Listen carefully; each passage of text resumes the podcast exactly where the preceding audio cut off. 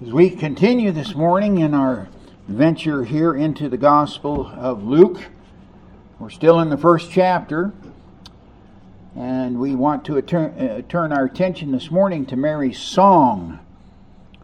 We read this morning from uh, second, uh, um, from the uh, first uh, Samuel, the second chapter. There, Hannah's song, which uh, Mary's song is clearly patterned after. It is a praise, uh, it's a psalm of praise raised in the joy of her realization that the promised messianic kingdom was about to become a reality. Hannah touched upon that as she closed her song, and Mary rejoices in that same thing. This psalm, it's a, it is a psalm, a song of praise has been traditionally referred to as the Magnificat. Magnificat comes from the Latin Magnificat anima mea dominum, which means, as the first letters of her psalm, my soul magnifies the Lord. The late Dr. G. Campbell Morgan called the passage Mary's Te Deum, which is also from late Latin, today I'm meaning uh, Te Deum laudamus, which means you, God, we praise. Yes, it is a psalm of praise to God. And nearly every phrase of this psalm is taken from some portion of the Old Testament. And Mary's use of these scattered biblical references indicate that she was well versed in the scriptures. So well versed, in fact, that she wove them together into her own song, patterned, as I have already stated, after Hannah's song there in 1 Samuel chapter 2. The song is Mary's response to Elizabeth's poetic greeting. If you'll recall the story, the angel Gabriel visited uh, Zacharias and Elizabeth and announced to them that uh, Elizabeth would have a son. Zacharias doubted. So the Lord said, You're not going to speak now until that boy is born. But then Gabriel went to uh, Nazareth there and spoke to this virgin called Mary and announced to her that she was to bear the one that Zacharias' son would be the forerunner to announce the Lord Jesus Christ. And after his announcement to Mary, Mary went to see Elizabeth, who was six months along in her pregnancy at that time. And uh, she came into the house and was greeted by Elizabeth. There we saw this in Luke uh, chapter 1, verses 42 to 45. Blessed are you among women, and blessed is the fruit of your womb. Mary, or Elizabeth cried out to Mary as she entered the house. Elizabeth here called her blessed for two reasons. First of all, because of Mary's great honor. This young virgin was granted to be the mother of her Lord. How is it that the mother of my Lord should come to me? And secondly, because of Mary's faith. And blessed is she who believed, unlike her husband, Zechariah. Mary believed that there would be a fulfillment of what was spoken to her from the Lord. However, and here's a, I want to re- stress something that caution is required. Our natural tendency is to focus on the people involved and how they react to the honor that the Lord bestows upon them. And a careful reading of this text will show that the Lord and his promised king and kingdom are the true focus and that the Lord honored them by including them in that purpose. The angel had declared to Mary concerning her son that he would be great and will be called the Son of the highest, of the Most High. The Lord God will give to him the throne of, notice, the Lord will give to him the throne of his father David, and he will reign over the house of Jacob forever and ever, and of his kingdom there would be no end. That's Luke 1 32 and 33. The tendency here of contemporary Christianity is put the believer on a sort of personal pedestal of honor. That his salvation has suddenly transformed him into something that God delights in, and he does. But that's really not the focus. As if God elevates the believer. But it is not about you. It's not about you. And even though you may have an important role in this divine purpose, it's not about you. You are saved to serve King Jesus in his kingdom. Seek ye first the kingdom of God and his righteousness, and all these things will be added to you. Matthew 6:33. A selfless devotion to God's purpose is what gives fullness and satisfaction to a believer, not the fact that he got that I'm saved. The Lord loves me, and the Lord cares for me, and the Lord looks out for me, and it's me, me, me. Uh-uh.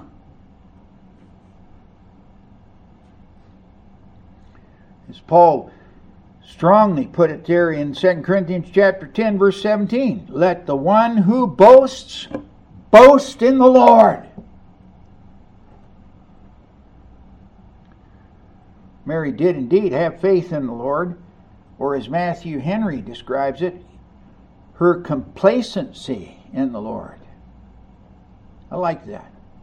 We we look at complacency as sort of a negative thing, but it it simply means to fully rest in, to have no concern. She she had a loving and trusting rest upon the promises that God had made, and Elizabeth reaffirmed this in her prophetic utterance.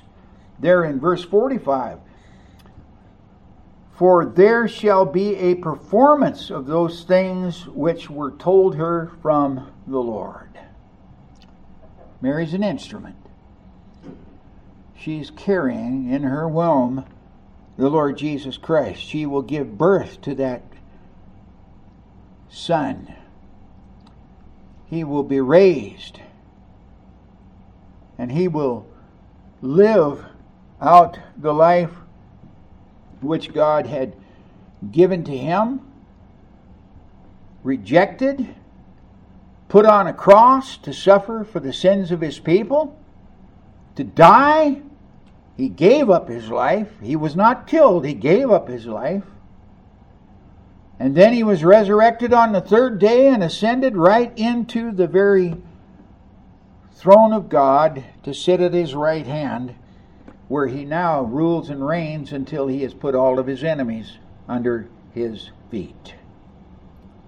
Yes, there will be a performance of those things which you were told from the Lord. So, the lesson of this passage is that we too have to learn to live on this promise of future grace. What I want you to see this morning is that this song of Mary's is divided into two movements, as it were. First, the reflection of her own experience, and then the celebration of God's redemptive work through it. So, first of all, note Mary's pure worship here. This is pure worship. Oh, that we may learn to worship the Lord in purity. My soul magnifies the Lord. And my spirit rejoices in God, my Savior. And as Hannah sang, My heart exults in the Lord. My heart, that's equal to the soul. My horn that's equal to the Spirit, is exalted in the Lord. See the similarity? Psalm 34 2 boasts, My soul makes its boast in the Lord. Do you make your boast in the Lord? Is everything centered around Him? See, observe here that Mary used different terms in her praise. Her soul magnified, and her spirit rejoiced. Many argue that they are synonyms, meaning the same thing. It is true to a point, but I would argue that there is a there is a difference. They both refer to creature life, but they refer to two distinct things. The soul is that life that animates us. It is our awareness of our existence, our ability to think and function in the world, to operate. It's a lot has to do with the mind.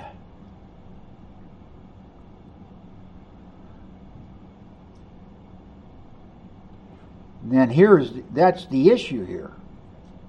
When God created Adam, we read that God breathed into his nostrils the breath of life. And man became a living soul, a nephesh. The Hebrew word here for soul or creature life. Genesis 2, verse 7. We breathe. Aren't you glad? Are you breathing this morning? If you're breathing, you're alive. If you're not breathing, we'll have a funeral. breathing, that's creature life that's in us. And it creates that awareness. And it and it enables us to be able to function and we function by by reasoning and thinking and and acting and uh, making choices and so on and so forth. But we read here of Adam that he sinned. And yet his creature life continued. And this was kind of puzzling. It's a little bit puzzling. I think Satan understood something of this about the penalty for the disobedience, and that's that uh, that something that Adam, even Adam did not know, and so he lied to Eve. And actually, he didn't really lie to her. He told her, "You will not surely die." Now he lied in the fact that she that uh, ultimately she wouldn't die, but uh, she didn't immediately die. Neither did Adam.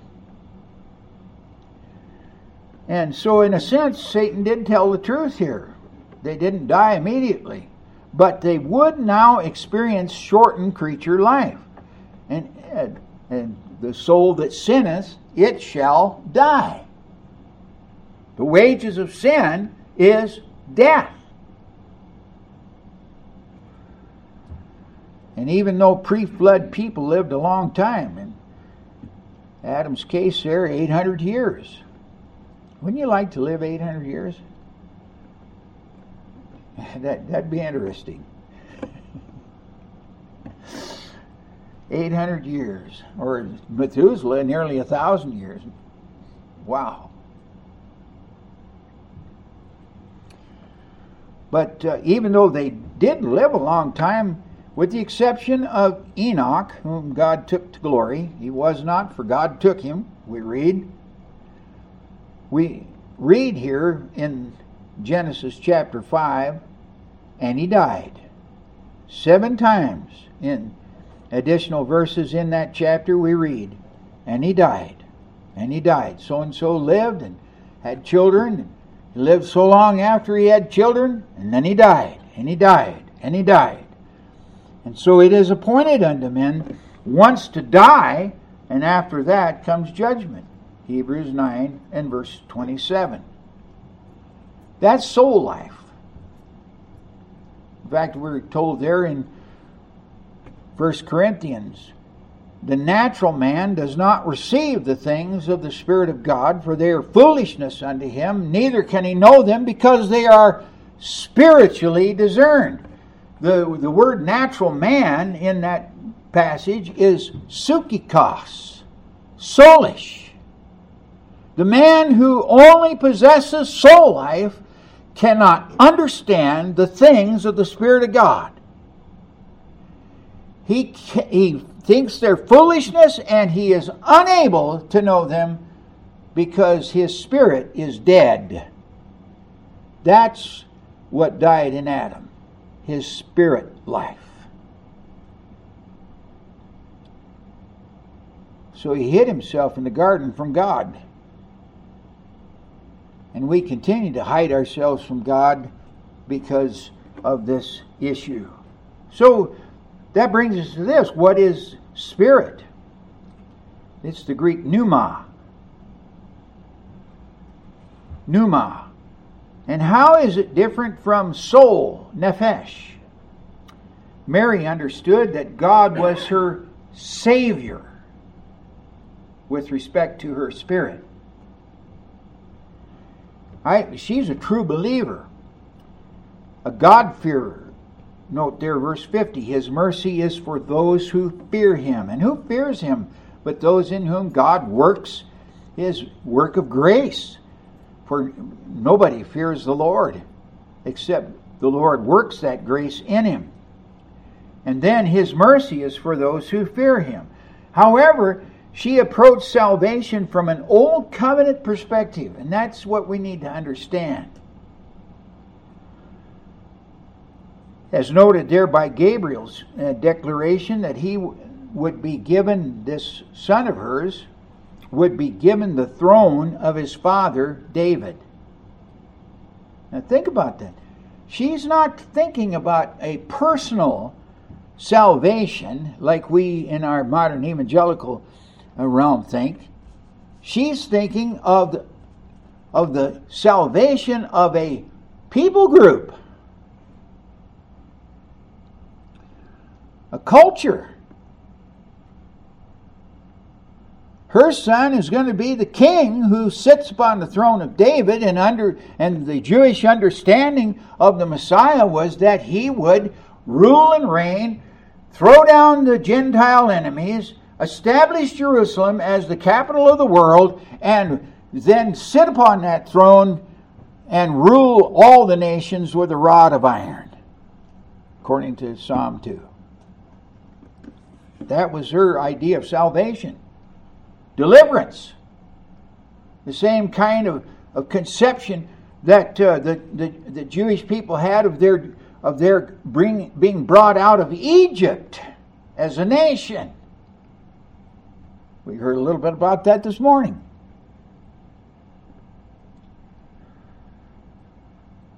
And this is was in, in the anticipation that was also revealed to Daniel that the Son of Man would be given dominion and glory and a kingdom, and that all peoples and nations and languages should serve him. His dominion is an everlasting dominion which shall not pass away.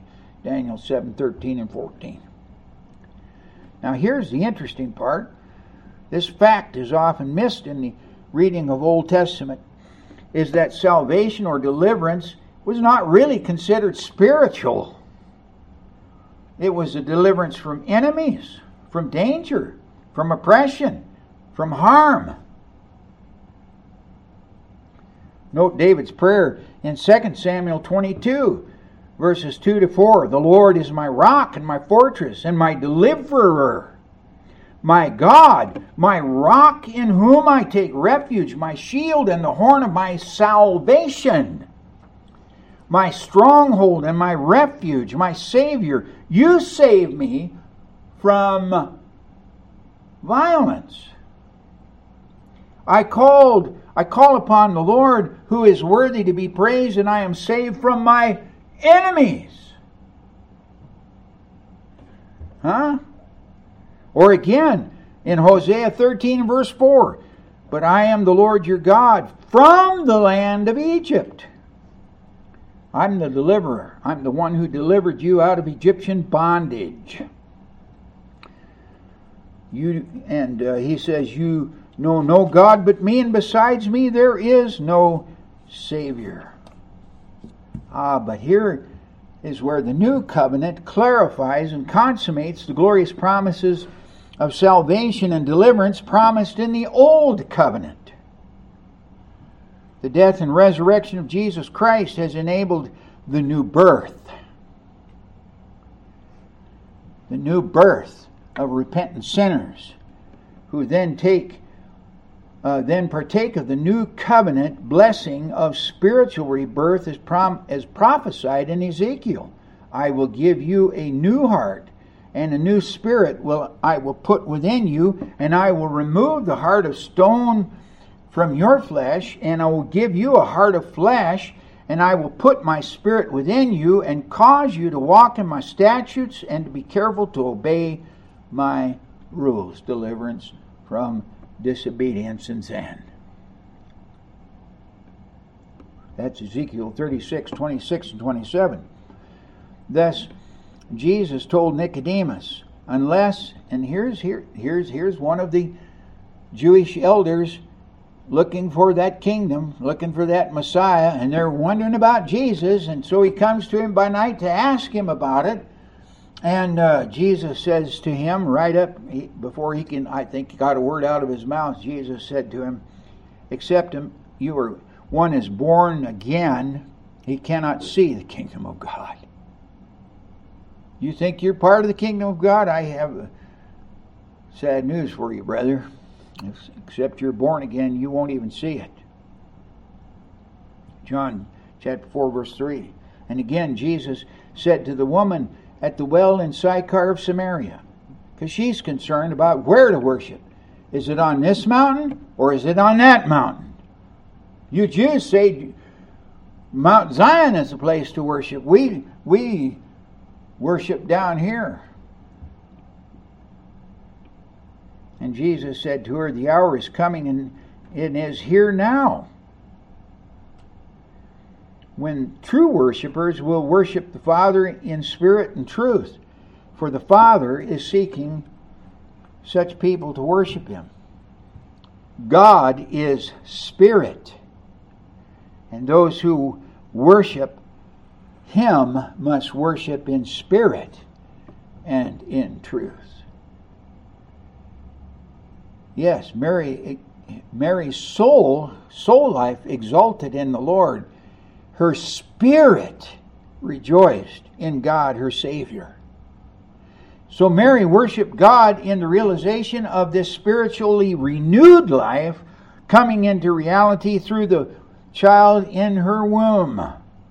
In the response of her soul, that is, mind conceiving and ascribing greatness to God, and her spirit, her new nature motivating that worship, magnified the Lord Magnifying here is the present is a present tense verb which shows continuous action.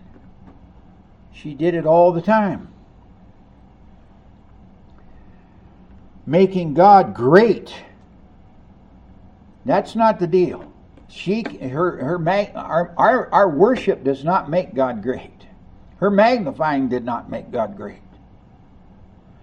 But she magnifies the Lord in recognizing and ascribing the greatness that God already has, seeing it and recognizing it, and thus glorifying Him in it. And then Mary rejoiced. This verb is past tense, indicating a one time action. It's a very strong word describing full out emotional exulting in the Lord.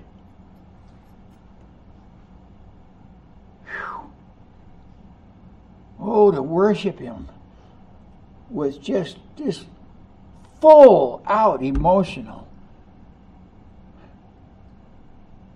praise and adoration for who He really is. And this was her reaction to the announcement that the angel had given to her. Mary, and so Mary, Mary said, Behold, I am the servant of the Lord. Be it unto me according to your word. And that motivated her worship. She was exulting in God, her Savior, Had not the angel informed her that she would call the, the name of this child Jesus? And Jesus is the Hebrew form of the word Yeshua, which means Yahweh is Savior. Yahweh saves. He's my Savior. And thus Paul celebrated.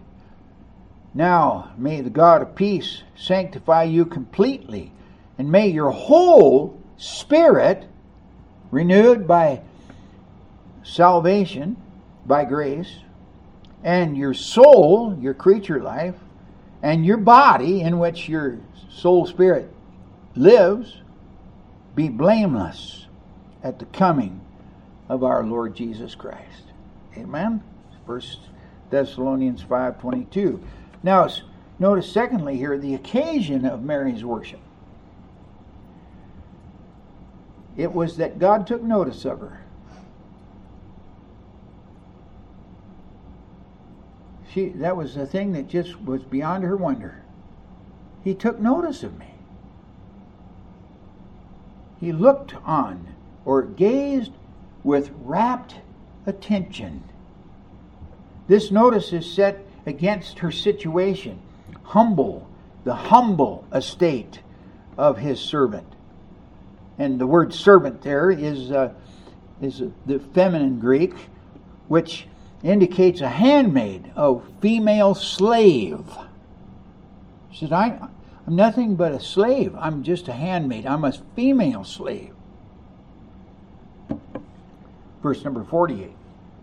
This phrase indicates one of poverty and obscurity in the society. And that coordinates there with Paul there in 1 Corinthians 1 26 to 29, he, when he addresses the Corinthian believers, for consider your calling, brothers, how not many might, uh, of you were wise according to worldly standards, not many were powerful, not many were noble of noble birth, but God chose what is foolish in the world to shame the wise, and God chose what is weak in the world to shame the strong, and God chose what is low and despised in the world, even the things that are not, to bring to nothing the things that are, so that no human being might boast in the presence of God. That's Mary's attitude. It also suggests that she was the object of contempt and neglect, as was Leah the wife of Jacob, who was not considered loved, or Hannah, who had no children and was despised by Elkanah's other wife. And David. Say David? Yeah. Remember when they went to the feast? And all the boys, the big all the top sons were paraded before Samuel, and Samuel then asks, uh, after the Lord said no to all of them, he said, uh, Don't you have another son?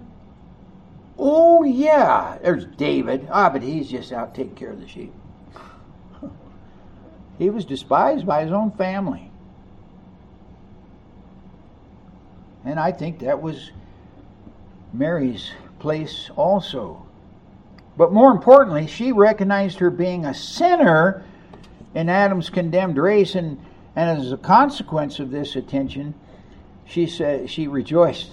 From now on, all generations will call me blessed. There in verse 48. Now again, don't misread this glorious truth uh, here presented. Mary was praising God for his greatness, not that she was the object of his notice. Her condition merely accented the greatness of his work by the contrast of her condition. He who is mighty has done great things for me. That's God. Holy is his name. And his mercy is for those who fear him from generation to generation. Verses 49 and 50. So now let's turn our attention to Mary's celebration. Mary's celebration, this we find in verses 50 to 51 to 55. First of all, it was a celebration of redemption, celebrating God's work of redemption. And redemption here is shorthand for God's work of restoration and renewal of all things. This work is described by the use of seven verbs in the aorist tense. And very, here again, very similar to Hannah's. And these verbs are prophetic declarations. Note verse 55, who says, As he spoke to our fathers, to Abraham and to his offspring forever. So notice here these, these uh, declarations of what the gospel will accomplish, both in grace and judgment. Number one, he has shown the strength of his arm. God did it. Salvation has nothing to do with, with my awakening to realization that I'm a sinner and that I need God and, and me, me, me. Uh uh-uh. uh God has shown the strength of his arm. Two, he has scattered the proud in the thoughts of their hearts. Uh, foolishness. The world calls the gospel foolishness. And Paul says it's God's chosen the foolish things to confound the wise. Yeah, he scattered the proud in their in the thoughts of their hearts. Thirdly, he brought down the mighty from their thrones. Boy, he has a way of humbling us. We sit on the thrones of our pride and our importance and oh, when He comes and convicts us of our sins, He reduces us to groveling. Yes. And one of the, one of these first days, He's going to bring the uh, mighty down from their throne, from their physical thrones as well in judgment. Fourthly, and here the verb is supplied, He has exalted those of humble estate. He's chosen the poor of this world, rich in faith. And he made it very clear that it is the meek who will inherit the kingdom. And then number five, or he has filled the hungry with good things. He knows how to satisfy the longing heart, which he created. I mean, he made it longing. Then he fills it with good things. And then number six, the rich he sent he has sent away empty. That's judgment again. And then finally, number seven, he has helped his servant Israel in remembrance of his mercy. And she's thinking of the Old Testament prophetic context. He's helped Israel. Now, I would remind you here that num- that the number 7 is the number of completion and perfection. Seven things that the Lord is going to do in this gospel age. And then uh, note here again 54, he has helped his servant. And again, consider here how Paul has redefined what Israel means in this gospel age. In Romans chapter 9, when they rejected Jesus, uh, some said, well, it looks like God's word failed on this matter. Paul said, no, the Word of God has not failed or fallen to the ground. And then he gives the reason. He explains not all who are descended from Israel belong to Israel. So, yeah, Israel had some children that uh, aren't, aren't Israelites. But then he continues not all who are descended physically from Israel are, are belong to Israel. In other words, many are going to face judgment. And not all the children of Abraham are children because they are his offspring. Huh? Just because you can claim Abraham in your DNA, your lineage, doesn't mean that you are his children. Why? Children of the flesh. This means, Paul says, uh, it, it, because they are his uh, because they are his offspring, but through Isaac shall your offspring be named. And he explained that. Not offsprings many, but one, even Christ. And then he continues here. This means that it is not the children of the flesh who are the children of God, but the children of the promise are counted as the offspring. And who are they?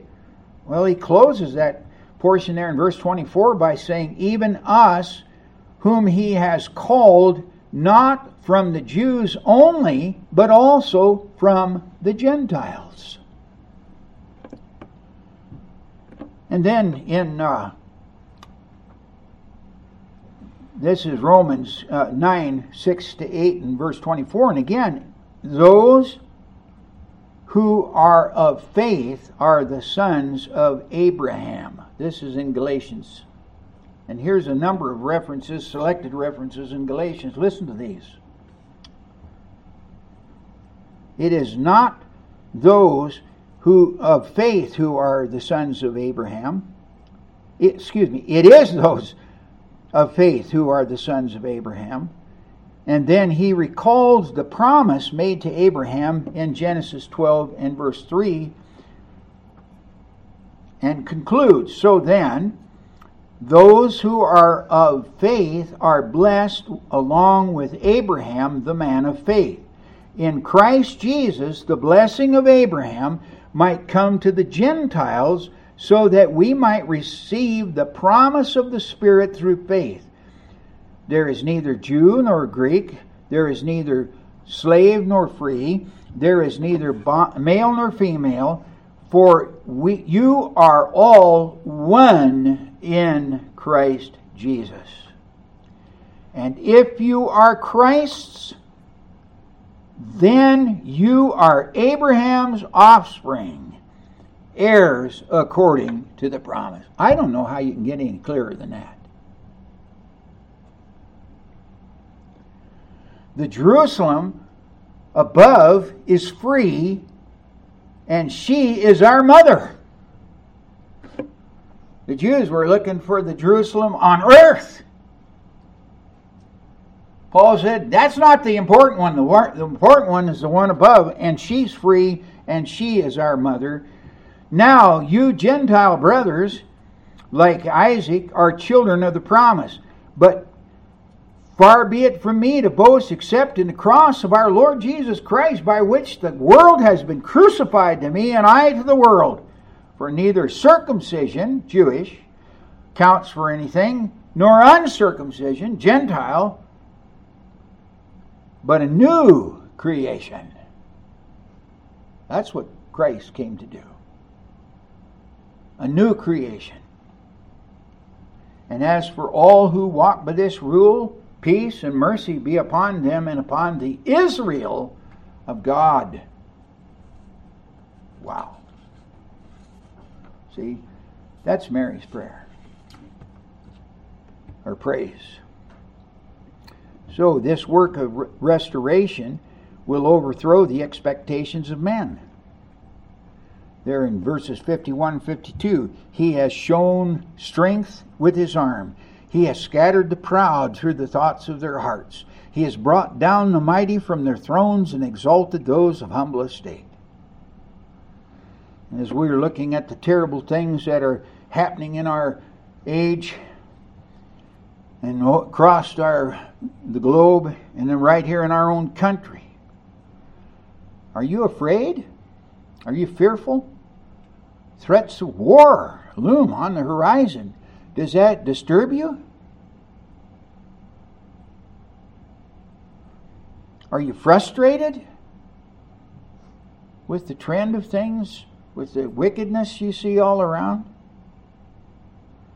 Are you filled rather with a glorious hope and anticipation that he will soon bring all things into their victorious consummation by the strength of his arm? He's already shown the strength of his arm, and he's going to show it again. And he will scatter the proud in, their, in the thoughts of their hearts, and he will bring down the mighty from their thrones and exalt his humble servants. So that causes Paul in 1 Corinthians chapter 15 verses 57 and 58 to exclaim, "Thanks be to God who gives us the victory through our Lord Jesus Christ." Therefore, my beloved brothers, here's our here's our admonition for this morning.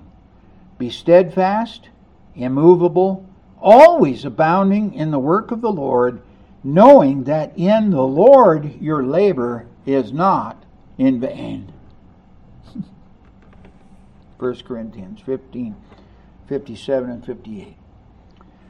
Has Christ done this work of grace in your heart?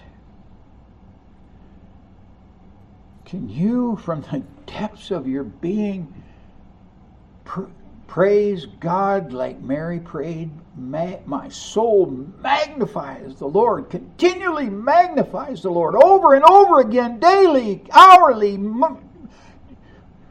by moment by moment, pray magnifies the Lord, and my spirit is overwhelmed with emotion of my Savior, of praise of my Savior. Has He elevated you to His kingdom service? Ah, oh, we're so preoccupied with our own business. That we forget that the Lord has called us to kingdom service. Oh. I close with the opening words again of Mary's Magnificat. My soul magnifies the Lord, and my spirit rejoices in God my Savior. Father, thank you. Thank you for this glorious work of Mary, of Mary's by the Spirit of God, that she formed this and it's expressed. And only here in the Gospel of Luke is, do we find these words. And when we read them, our soul it, it is caught up in the rapture of them, and in the praise and adoration of Mary's God, who is our God. And I trust is the God of everyone who is present here. Father, search us and know us. And Lord, no matter how dark may be the day, we have the glorious light of the gospel of our Lord Jesus Christ that shines down to us continually and enables us to be transformed and not and not fearful, but rejoicing in our God. We close with this, Lord, and we thank you for it. In Jesus' name, amen.